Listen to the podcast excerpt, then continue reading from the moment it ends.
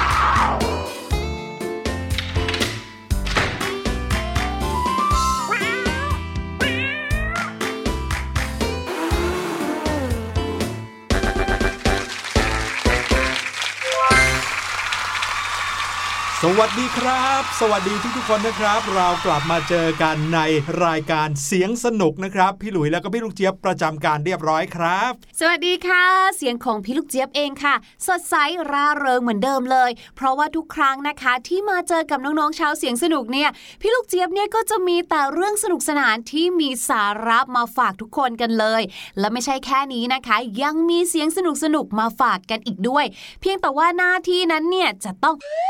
ไปให้กับคนนั้นเลยค่ะ พี่หลุยก็มีเสียงปริศนามาฝากน้องๆทุกวันเลยนะครับ ใครที่อยากจะลองเดาเสียงต่างๆ ที่พี่หลุยเอามาฝากเนี่ยเปิดฟังในช่วงต้นได้ของทุก EP เลยนะครับ แล้วก็ชวนคนข้างๆ มาเดากันด้วยว่า เสียงที่พี่หลุยเปิดให้ฟังในแต่ละวันนั้น เป็นเสียงของอะไรอย่างวันนี้เนี่ยนะครับเป็นเสียงที่อาจจะเดายากสักหน่อย เกี่ยวกับสัตว์เหมือนกัน แล้วก็เกี่ยวกับการทำบาปด้วยครับพี่ลูกเจี๊ยบอ้าวเดี๋ยวเดี๋ยวค่ะ จะดีเหรอคะพี่หลุยเอาเสียงแห่งการทำบาปมาฝากเนี่ยนั่นน่ะสิแปลกมากเลยเป็นเสียงแห่งการทำบาปที่เกิดขึ้นได้ทุกบ้านด้วยนะครับ ลองฟังกันดูว่านี่คือเสียงของอะไรครับอะพี่หลุยเชื่อว่าคำใบ้น่าจะเพียงพอแล้วด้วยนะครับ เกี่ยวกับสัตว์ เกี่ยวกับการทำบาปด้วย แล้วก็เป็นเสียงแป๊ะแป๊ะแป๊ะแป๊ะแบบนี้เนี่ย ลองเดากันดูนะครับ เดี๋ยวเราจะกลับมาเฉลย แต่ว่าครับวันนี้เรื่องราวที่เราจะคุยกันเนี่ยเป็นเรื่องราวของสถานที่ที่นำพาพวกเราไปสู่ความสุขครับพี่ลูกเจี๊ยบ ว้าว ถ้าถามพี่ลูกเจี๊ยบนะคะ แน่นอนสถานที่ที่นำพาพวกเราไปสู่ความสุขแต่ละคนน่าจะไม่เหมือนกันอืมถ้าของพี่ลูกเจี๊ยบเนี่ยน่าจะเป็นไลน์บุฟเฟ่ค่ะอ๋อเป็นร้านบุฟเฟ่ต์ใช่ไหมถูกต้องแล้วก็ดูซิมีอะไรน่ากินบ้างใช่แต่พี่หลุยจะขยับให้แคบลงมานิดนึงนะครับ สถานที่แห่งนี้อยู่ในบ้านของเราเองครับ เป็นห้องห้องหนึ่งที่ทำให้พวกเรามีความสุข หลาย ๆ คนคงนึกถึงหลายห้องนะ ห้องดูทีวีห้องนอน จริง นี่เป็นห้องที่เราเนี่ยจะปลดเอาความทุกข์ออกไปครับโอ้โหถ้าจะพูดขนาดนี้เนี่ย รู้กันเลยทีเดียวไม่ต้องใบอะไรไปมากกว่านี้แล้วค่ะ แต่ว่าแบบนี้หมายความว่าที่ที่เราจะไปในวันนี้ก็ส่งกลิ่นด้วยสิคะพี่หลุย ก็ประมาณนั้นครับพี่ลูกเจี๊ยบแต่จะพาน้อง ๆ ไปรู้จักกันว่า ก่อนหน้าที่จะมีห้องน้ำหรือว่าห้องสุขาในบ้านของเราเนี่ยก่อนหน้านี้สมัยบรรพบุรุษเนี่ยเขามีอะไรยังไงกันมาก่อน แล้ววิวัฒนาการของห้องน้ำของโลกใบนี้ เกิดขึ้นและเป็นไปเป็นมายังไงตามเรามาเลยครับ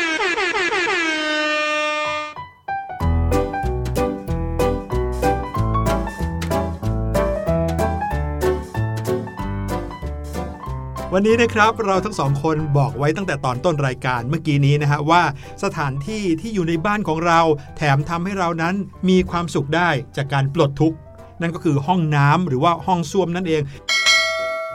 เมื่อพูดถึงห้องน้ำนะคะ พี่ลูกเจี๊ยบว่ามันก็เป็นนวัตกรรมอย่างหนึ่งอะนะเป็นสิ่งประดิษฐ์อย่างหนึ่ง และชาติในสมัยโบราณกาลเลยนะคะ ที่เรียกว่า มีหัวคิดหรือว่ามีความสามารถในการประดิษฐ์คิดค้น หรือว่ามีอารยธรรมในด้านต่างๆเสเหลือเกินเนี่ยก็คงจะหนีไม่พ้นโรมันนั่นเอง อืมเพราะว่าเป็นวิวัฒนาการ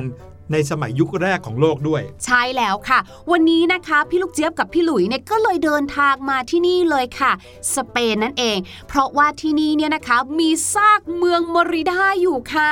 ที่นี่เนี่ยนะคะมองไปเนี่ยเราก็อาจจะเห็นกองหินกองอะไรต่างๆ เยอะแยะมากมายนะคะ แต่สิ่งหนึ่งค่ะที่อยากให้ทุกคนเนี่ยนะคะได้เห็นเอาไว้ด้วย ก็คือค่ะ ด้านหลังของโรงละครแห่งนี้ค่ะ เห็นแบบนี้นะคะเป็นที่โล่งแบบนี้แล้วก็เหมือนคล้ายๆ เป็นช่องช่องช่องช่องติดติดๆกันเนี่ยนะคะ ไม่ใช่ที่นั่งดูละครแต่อย่างใดนะคะอ้าวแต่เป็นสุขากลางแจ้งที่มีทั้งหมด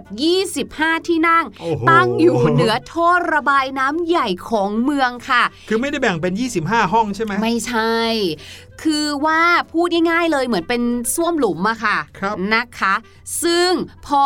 น้องภูภูเนี่ยนะคะ หล่นปุ๊บลงไปเนี่ยแน่นอนค่ะน้ำเบื้องล่าง เพราะว่าเป็นท่อน้ำนี่อืมก็จะพัดพาน้องภูภูไปเที่ยวหายไปอื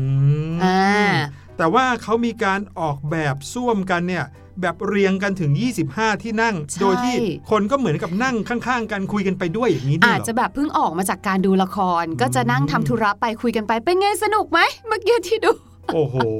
บอกเลยนะครับว่านี่ก็คือส้วมระยะแรก ๆ ของโลกเลยนะครับ ใช่แล้วค่ะ แต่ว่าที่เราเห็นตอนนี้เนี่ยนะคะ ทางการเขาได้บูรณะแล้วนะคะ เพราะว่าแต่ดั้งแต่เดิมจริง ๆ แล้วเนี่ยนะคะ บรรดาที่ที่เป็นส้วมเนี่ยค่ะ หรือว่าห้องน้ำคือจะเรียกว่าเป็นห้องน้ำก็ไม่ใช่ เพราะมันอืมไม่ได้มีประตูปิดชัดเจนนะเนาะครับพี่ลูกเจี๊ยบก็เลยจะขออนุญาตเรียกว่าเป็นส้วมละกันเนาะครับเออส้วมเหล่านี้เนี่ยนะคะ ที่นั่งแต่เดิมเนี่ยเป็นหินนะคะ แล้วก็ตั้งอยู่ในกรอบโลหะเนี่ยแหละค่ะ แต่ว่าพอเวลามันผ่านไปก็อาจจะมีซุดโทรมบ้าง ทางการก็อยากจะรักษาไว้ เพราะว่ามันก็เป็นภูมิปัญญาอย่างหนึ่งอะเนาะคนรุ่นหลังก็จะได้เรียนรู้ได้ดูค่ะ ทางการก็เลยมีการบูรณะด้วยการหล่อคอนกรีตขึ้นมาค่ะ ทางด้านหน้าของแถวเนี่ยนะคะ ก็จะมีรางน้ำที่ทำด้วยหินอ่อน ชาวโรมันเขาเอาไว้ทำอะไรรู้ไหมไม่รู้ฮะคือเวลาที่เราเนี่ยทำธุระเสร็จแล้วใช่ไหมคะ เพื่อความสะอาดค่ะอืมเราก็ต้องมีการชำระล้างสิคะทำความสะอาดร่างถูกายกต้องค่ะ แต่ว่าในสมัยก่อนยังไม่มีทิชชู่อืมการจะใช้ชายผ้ามาเช็ดก็คงจะไม่ดีโอ้โหครับผมใช่ไหมหรือแม้กระทั่งว่าเราจะใช้น้ำวักล้างอย่างเดียวก็ไม่ได้อืมก็เลยมีอุปกรณ์ค่ะ หน้าตาของอุปกรณ์นี้เนี่ยนะคะ มันจะคล้ายๆเอ่อไม้ที่ตรงปลายอะค่ะ จะมีเหมือนฟองน้ำอะครับยาวๆ เหมือนที่เราเอาไว้ล้างชักโครกอะเอาครับง่ายผมๆแต่อันนี้ค่ะ เขาเนี่ยเอาไว้เช็ดก้นกันอืมเขาก็จะเอาไม้อันนี้เนี่ยนะคะ จุ่มลงไปในน้ำค่ะครับอ่าเสร็จแล้วก็มาเช็ดก้น โอ้โหพี่ลูกเจี๊ยบ ให้น้องๆนึกภาพนะครับว่านี่คือไม้ที่ใช้ทำความสะอาดห้องน้ำในปัจจุบันนี่แหละ แต่แทนที่จะเช็ด ที่สุขภัณฑ์ค่ะเอามาเช็ดที่ร่างกายตัวเอง ใช่แล้วไม่เท่าไหร่นะอืมไม้อันเนี้ยพอพี่หลุยใช้เสร็จใช่ไหมอืมของมันเป็นของสาธารณะครัพี่บหลุยก็ต้องเก็บวางไว้ที่เดิม วางไว้ที่เดิมอ่าแล้วแล้วแล้วเกิดอะไรขึ้นครับ ก็ไม่เกิดอะไรขึ้นพอคนข้างหลังจะมาใช้ห้องน้ำก็ต้องเช็ดก้นไงเออก็ใช้ไม้อันนั้นแหละเออแต่ว่าเขามีการจุ่มน้ำอะไรไม่ไม่ใช่เหรอ ก็ต้องจุ่มน้ำก่อนแต่ว่าน้ำอันนั้นน่ะมันก็คืออยู่ในรางไงพี่หลุยโอ้ยรายการเสียงสนุก episode นี้นะครับ ต้องขอโทษด้วยสำหรับใครที่ฟังในช่วงเวลาที่กำลังอุ้ยหาเราอะไรลืมกินอน้อยู่งเตือนน้องๆก่อนเเตือนกันก่อนแล้วกันนะครับสำหรับใครที่กำลังสนุกสนานหรือว่า enjoy กับการรับประทานอาหารกินขนมอะไรอย่างเงี้ย ก็หยุดการฟังไว้ก่อนนะครับอืมแต่นี่เรากำลังพูดถึงวิวัฒนาการนะครับของการใช้ส้วมตั้งแต่อดีตจนปัจจุบันต้องบอกก่อนนะว่าถ้าน้องๆ นึกถึงสมัยที่มนุษย์ยังอยู่ในยุคดึกดำบรรพ์เนี่ยค่ะเขาก็ต้องมีการขับถ่ายกันอยู่แล้วค่ะเพียงแต่อาจจะยังไม่ได้มีการทำขึ้นมาเป็นส้วมอย่างเป็นกิจจลักษณะ ก็อาจจะตามพุ่มไม้เออใช้เข้าป่าไปบ้าง ขุดหลุมบ้างอะไรบ้างอืมตามความสะดวกค่ะเออสะดวกแบบไหนก็ทำแบบนั้นอืมแต่ก็ทำเป็นที่เป็นทางอะไรอย่างนี้ยนะครับใช้ธรรมชาติเข้ามาช่วย แต่ยุคโรมันเนี่ยเป็นยุคที่เขาเริ่มมีการสร้างอุปกรณ์หรือว่าสร้างสถานที่ที่เอาไว้ใช้สำหรับเข้าห้องน้ำเพื่อขับถ่ายโดยเฉพาะค่ะ โรมันเนี่ยรู้จักการนำน้ำจากบนภูเขาสูง โดยใช้รางลำเลียงน้ำลงมา เรียกว่าระบบอะควิดักครับ ระบบนี้เนี่ยจะเป็นท่อน้ำจ่ายน้ำในเมืองเมอริดา เมืองเก่าในสเปนที่เราอยู่กันปัจจุบันเนี่ยซึ่งระบบท่อที่เอาน้ำลงมาจากยอดเขาเนี่ยนะครับมีความยาวถึง 5 กิโลเมตรเลยเรียกได้ว่าเป็นภูมิปัญญาชั้นสูงในยุคสมัยนั้นนะครับ แต่ว่าหลังจากการล่มสลายของอาณาจักรโรมัน ชนชาวยุโรปเขาก็ทอดทิ้งคุณค่าที่ทางโรมันสร้างสรรค์เอาไว้ครับ ทั้งๆทที่งานด้านสุขาภิบาลเหล่านี้เนี่ยโรมันได้สร้างเอาไว้ได้ให้เห็นเกือบทุกหนทุกแห่งเลย แม้แต่บริเวณกำแพงเมืองฮาร์เดรียน ในเกาะอังกฤษก็มีสุขาเหลือซากให้เห็นอยู่ครับรวมไปถึงชนเผ่าพื้นเมืองของอังกฤษในอดีต ก็ไม่ได้ใส่ใจที่จะบำรุงรักษาครับ ปล่อยให้สถานที่หรือว่าต้นแบบของส้วมเนี่ยแตกหักไร้ประโยชน์ไป ก็คือหมายความว่าเหมือนเขาไม่ชอบสไตล์แบบนี้ ก็เลยเหมือนทำห้องน้ำในแบบของตัวเองขึ้นมาใหม่อย่างเงี้ยเหรอคะ ไม่ใช่เลยครับ วิธีการของเขาก็คือวิธีการง่าย ๆ โดยการออกไปปลดทุกข์ในพื้นที่ที่เป็นไร่นาพืชสวนหรือว่าในป่าเปาะนะครับ เหมือนที่คนไทยเรียกกันว่าไปทุ่งตายละ สมัยก่อนเนี่ยถ้าคนไทยพูดว่าไปทุ่งคือไปถ่ายทุกข์นั่นเองครับ การหลงป่าจะเป็นเรื่องที่น่ากลัวมากเพราะเราไม่รู้เลยว่าอาเราจจะจะไปไปเหเหยียียยบบอะไรอะไรเมื่อไหร่ก็ได้ใช่ไหมใช่ จนกระทั่งนะฮะเข้ามาสู่ยุโรปสมัยกลาง เลยได้เริ่มมีการสร้างสุขาให้เห็นขึ้นมาบ้างครับ มีหลักฐานเหมือนกันอยู่ในสมัยศตวรรษที่ 13 หรือว่ายุคสมัยปีคริสตศักราชที่ 1,200 เป็นต้นมา การขับถ่ายอุจจาระปัสสาวะ จะระบายทิ้งลงตามช่องกำแพงเมือง ซึ่งเรียกเป็นภาษาในยุคนั้นว่ากาเดโรบการเดโรบเนี่ยจะมีที่นั่งขับถ่ายเป็นกรอบไม้นะครับ แล้วก็อย่างที่เล่าไปเมื่อกี้นี้ก็คือ ขับถ่ายลงไปในแนวของกำแพงเมือง น้องๆอาจจะนึกภาพว่าคนสมัยก่อนเนี่ยเขาจะมีบ้านรวมกันอยู่เป็นกลุ่มใช่ไหมแล้วก็มีกำแพงเมืองตั้งขึ้นมาล้อมรอบบ้านเหล่านั้น เวลาที่เราจะเห็นใครกับถ่ายเนี่ยจะต้องไปเห็นตรงกำแพงเมืองเท่านั้น ตายแล้วประเทศเราจะเป็นยังไงเนาะเออก็คือว่ากำแพงเมืองเนี่ยจะเป็นที่ที่รู้กันว่าเอาไว้ใช้สำหรับขับถ่ายเออขับถ่ายเสร็จที่กำแพงเมืองก็เดินเข้ามาใช้ชีวิตในเมืองตามปกติ โอเคเลย มีข้อเสียเหมือนกันนะครับ ข้อเสียของการระบายน้ำทางกำแพงเมืองอย่างเงี้ย ก็คือทำให้ข้างล่างของผนังหรือกำแพงเนี่ยเหม็นคละคลุ้งไปหมดเลยครับ ส่งกลิ่นขึ้นมา เวลาที่นั่งถ่ายอยู่อืมโดยเฉพาะอย่างยิ่งเวลาหน้าร้อนนะครับโอ้โอ้โหโหอากาศอบอ้าวไปกันใหญ่เลยนะครับอืมเชื้อโรคก็เจริญเติบโตกันอย่างสนุกสนาน ส่วนหน้าหนาวก็ไม่ใช่ว่าไม่มีกลิ่นนะครับ เพราะหน้าหนาวจะมาพร้อมกับลมใช่ไหมว้าวอืมแน่นอนครับเมื่อลมพัดมาก็ทำให้ก้นเนี่ยเย็นเฉียบเลย นะครับแล้วก็อาจจะมีกลิ่นที่เบาบางกว่าหน้าร้อน แต่ว่าก็ไม่ดีต่อสุขลักษณะเหมือนกันครับ และที่สำคัญเมื่อกองของเสียสิ่งปฏิกูล กองสุมกันจนสูงขึ้นมาเนี่ยก็จะมีคนจัดการเอาพลั่วนะครับ มาตักใส่ถังไปทิ้งที่อื่น ซึ่งสถานที่ที่เขาไปทิ้งเนี่ยก็คือในราวขอบแนวป่าแบบนี้อืมซึ่งก็ทำให้เกิดสุขลักษณะที่ไม่ดีอยู่ดีแหล้วครับอืมมีหน้าในสมัยก่อนเนาะก็จะมีโรค เยอะเหมือนกันเนาะอืมที่เกี่ยวข้องกับเรื่องของความสะอาดอืมหรือว่าเชื้อโรคอะไรอแบหิบวาตนี้กโรคอย่างเงี้ยโอ้จนกระทั่งค่ะถึงสมัยหนึ่งนะคะ ที่เขาเรียกกันว่าเป็นสมัยทิวดอร์ค่ะ เริ่มมีการใช้ส้วมที่อยู่ในบ้านแล้ว คือแต่ละบ้านก็จะมีส้วมของตัวเองนะคะ แต่ว่าเฉพาะคนรวยนะคะอืมแต่แม้ถึงว่าคนรวยจะมีส้วมของตัวเองส้วมเหล่านั้นเนี่ยก็ยังไม่ถูกสุขลักษณะอยู่ดี คือด้วยในสมัยก่อนสมัยนั้นนะเนาะคนอาจจะยังไม่ค่อยเข้าใจว่าอืมเชื้อโรคหรือพฤติกรรมอะไรบ้าง ที่จะนำไปสู่การเจ็บไข้ได้ป่วยได้บ้างครับอเรายังไม่มีความรู้เรื่องนี้ไงดังนั้นค่ะส้วมเนี่ยนะคะ ก็เป็นลักษณะเป็นส้วมหลุมเหมือนเดิมแหละ ก็คือขุดลงไปในดินค่ะ แต่ว่าอาจจะมีความมั่นคงนิดนึงอืมจากการใช้ไม้ใช่ไหมครับคราวนี้เป็นการก่ออิฐขึ้นมาเลยค่ะ เพื่อที่จะกันแบบว่านั่งๆอยู่แล้วก็ร่วงโป๊ะลงไปหลุมพังอะไรอย่างถูกเงี้ยต้องค่ะ ส่วนที่นั่งถ่ายเนี่ยนะคะ ก็จะเป็นแบบแค่เจาะรูค่ะ เพื่อให้น้องอุจจี้เนี่ยตกลงไปในหลุมโดยตรงเลย ไม่มีการเปื้อนขาหรือว่าไปแปะอะไรตรงไหนนะคะอืมแล้วก็เหมือนเดิมเลยค่ะ พอหลุมเต็มนะคะ ก็ต้องมีการไปใช้พลั่วเนี่ยขุดขึ้นมานะคะ เอาปฏิกูลดังกล่าวเนี่ยค่ะไปทิ้งนะคะ ซึ่งอย่างที่บอกเขาว่ายังไงมันก็ยังคงมีกลิ่นอยู่ดีค่ะ แต่ว่าอืมอาจจะดีขึ้นมานิดนึงตรงที่ว่ามันก็อยู่บ้านใครบ้านมันอย่างนี้อืมพี่ลูกเจี๊ยบว่ามันน่าจะเป็นเรื่องวิวัฒนาการของเสื้อผ้าด้วยหรือเปล่าวันนี้ไม่แน่ใจนะคะ อันนี้คือเออเป็นความคิดเห็นส่วนตัวหมายความว่าพอคนเนี้ยค่ะ เริ่มมีการประดิษฐ์หรือว่าผลิตเสื้อผ้าขึ้นมาที่จะใช้ปกคลุมร่างกายอะค่ะ คนจะเริ่มมีความรู้สึกว่าเราจะโป๊เปลือยอืมต่อคนอื่นไม่ได้มันเป็นสิ่งที่น่าอายน่าเขินครับดังนั้นคนที่เขาแบบว่ามีสตุ้งสตางค์หน่อยเขาก็ครับจะแบบว่ามองเรื่องเหล่านี้ว่าเป็นเรื่องที่ส่วนตัวเป็นการอืมทำธุระส่วนตัวครับก็เลยจะสร้างห้องน้ำไว้ในบ้านตัวเองคแบรับบนี้แต่ว่าแน่นอนนะครับในยุคกลางสมัยยุโรปเนี่ยปีคริสตศักราชที่1,200 1,300 พวกเนี้ยเรื่องของปัญหากลิ่นก็ยังคงมีอยู่ ถึงแม้ว่าจะเป็นส้วมที่ขุดลงไปลึกเป็นส้วมหลุมยังไงก็ตามแต่เขาก็มีนวัตกรรมเกิดขึ้นเหมือนกัน ด้วยการที่ถ้าบ้านไหนอยู่ใกล้ลำธารอืมเขาก็จะปลูกสร้างส้วมหรือว่าบ้านของเขาเนี่ยคร่อมทางน้ำอ่าเวลาที่ขับถ่ายตุ๋มลงไปเนี่ยก็ก็ให้ลงกระแสน้ำไปน้ำเลเนี่ยยพัดพาอุจจี้เนี่ยให้ลอยหรือว่าชะล้างไปเรื่อย ๆ เลยนะครับแล้วถ้าเราซักผ้าอยู่บ้านเราอยู่ปลายน้ำล่ะอันนี้ไม่ดีเนาะทำยังไงอะเห็นไหมในสมัยก่อนครับน้องๆจะนึกภาพตามได้ว่าในสมัยก่อนผู้คนก็ยังพึ่งพาธรรมชาติใช่อืม จนกระทั่งมาถึงยุคปฏิวัติอุตสาหกรรมเนี่ยแหละอืมที่เขาเริ่มที่จะมีการประดิษฐ์สิ่งของใช่ที่จะช่วยชำระล้างด้วย แล้วก็ยังอืมถูกสุขลักษณะมากขึ้นด้วยอืมรวมไปถึงความรู้ทางด้านสาธารณสุข ความรู้ทางด้านสุขลักษณะก็เริ่มมีมากขึ้นนะครับค่ะ ส้วมที่ทันสมัยในรุ่นแรก ๆนะคะ ก็เลยเกิดขึ้นค่ะ ในปีคริสตศักราช 1594 นั่นเอง ออกแบบโดยคุณเซอร์จอห์นฮาริงตันนั่นเองค่ะส้วมนี้นะคะเรียกว่าน่าจะเป็นเออคุณปู่คุณย่าคุณตาคุณยายของส้วมของชักโครก ปัจจุบัน เพราะว่ามีถังเก็บน้ำอืมอยู่เหนือที่นั่งค่ะ แล้วก็มีก้านวาล์วด้วยนะคะ ที่จะมีน้ำชำระเนี่ยพุ่งลงมาอยู่ในโถเวลาที่เราดึงอย่างเงี้ยครับพอเรานะคะทำธุระหนักเสร็จปุ๊บเนี่ยนะคะ เราก็จะยกก้านอันที่สองค่ะ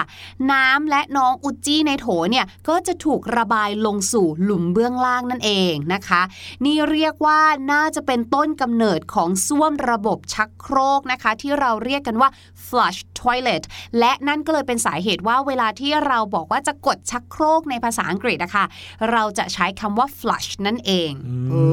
อคุณแฮร์ริงตันเนี่ยนะคะหรือว่าท่านเซอร์จอห์นแฮร์ริงตันเนี่ยประดิษฐ์ส้วมชนิดนี้นะคะแหมสมัยก่อนนะเนาะครับแรงงานมันก็น้อย เทคโนโลยีมันก็ไม่ได้เยอะ จะผลิตขึ้นมาทีมันก็ได้ไม่เยอะหรอก ได้อยู่2ชุด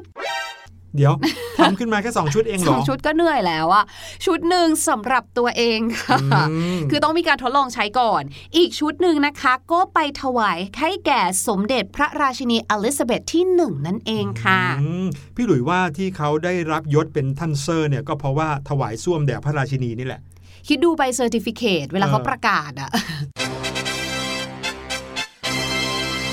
ท่านเซอร์จอห์นแฮร์ริงตัน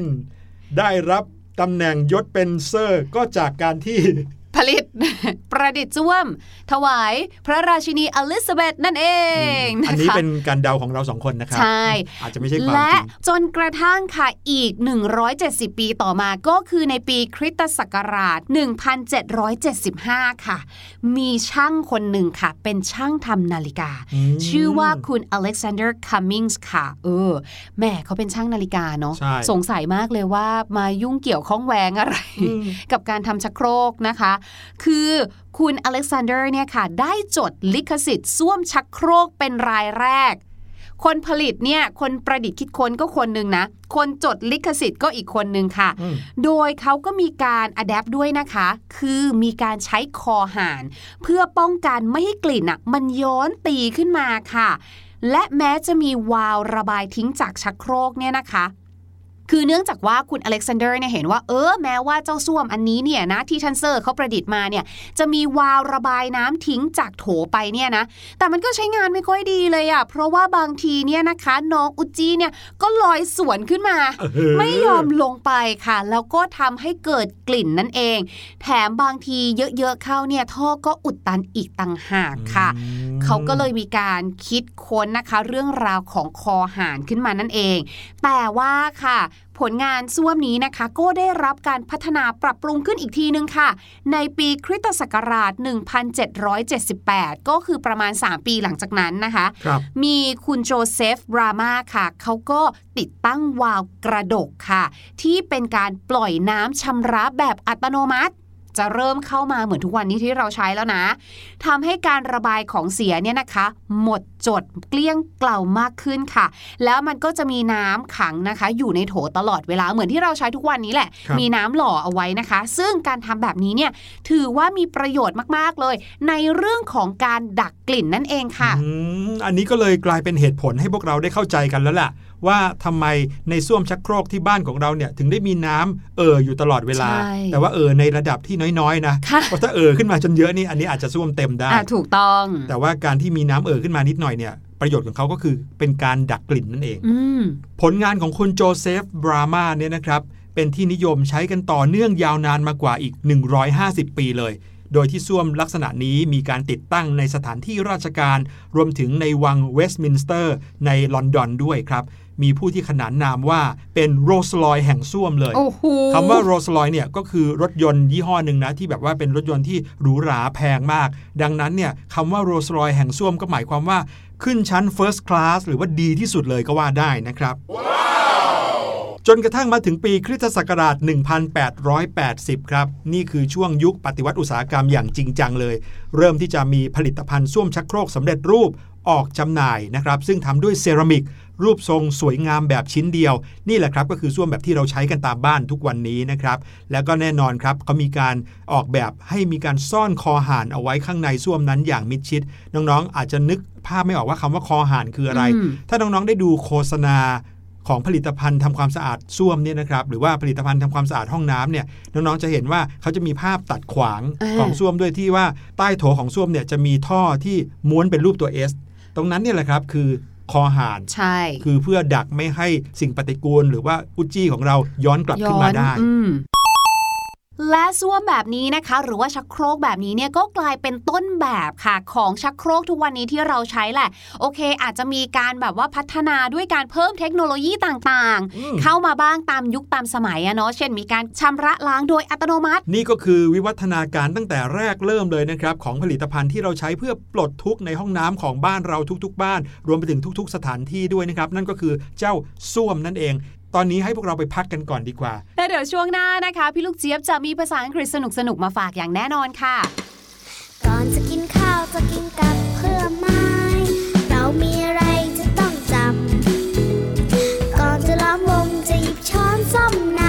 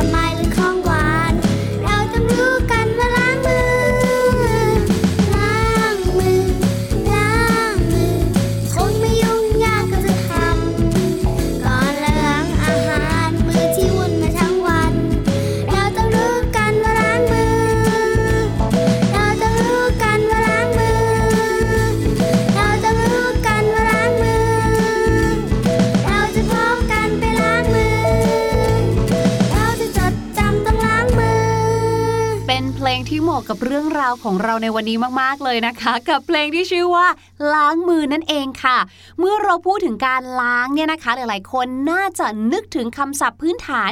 อย่างคำว่า wash ใช่ไหมล่ะคะ W A S H wash ค่ะ แต่น้องๆชาวเสียงสนุกรู้หรือเปล่าคะว่า ถ้าเราพูดถึงการล้างห้องน้ำนะคะ เราจะไม่ใช้คำว่า bathroom washing ค่ะ ไม่เหมือนกับการล้างจานนะ เพราะอะไรรู้ไหมก็เป็นเพราะว่าการล้างห้องน้ำอะมันไม่ได้มีแค่ขั้นตอนของการล้างหรือการฉีดน้ำอย่างเดียว แต่มันยังมีขั้นตอนของการขัดขัดถูถูรวมไปถึงขั้นตอนอื่น ๆ อีกด้วยค่ะ การล้างห้องน้ำในภาษาอังกฤษนะคะ ก็เลยเรียกว่า bathroom cleaning bathroom cleaning พูดง่ายๆก็คือ เราใช้คำว่า clean นั่นเองค่ะ ขอบคุณพี่ลูกเจี๊ยบมาก ๆ เลยนะครับ แต่ว่าตอนนี้ได้เวลาที่เราจะมาเฉลยเสียงปริศนากันแล้วล่ะครับ ลองไปฟังกันดูอีกสักทีนะครับ แล้วเดี๋ยวกลับมาเฉลยกัน และเสียงป๊อปแป๊ะป๊อปแป๊ะป๊อปแป๊ะที่น้องๆได้ยินนี้นะครับ ฟังดูคล้ายๆ กับเสียงของประทัดเลยใช่ไหมแต่ความจริงแล้วคือเสียงของเจ้าไม้ช็อตยุงครับ วันนี้รายการเสียงสนุกหมดเวลาแล้วครับ พี่หลุยและพี่ลูกเจี๊ยบขอลาน้องๆไปก่อน พบกันใหม่ episode หน้า กับเรื่องราวสนุกๆที่เราจะเตรียมไว้ให้นะครับ วันนี้ลาไปแล้ว สวัสดีครับ สวัสดีค่ะ สะบัดจินตนาการ สนุกกับเสียงเสริมสร้างความรู้ในรายการ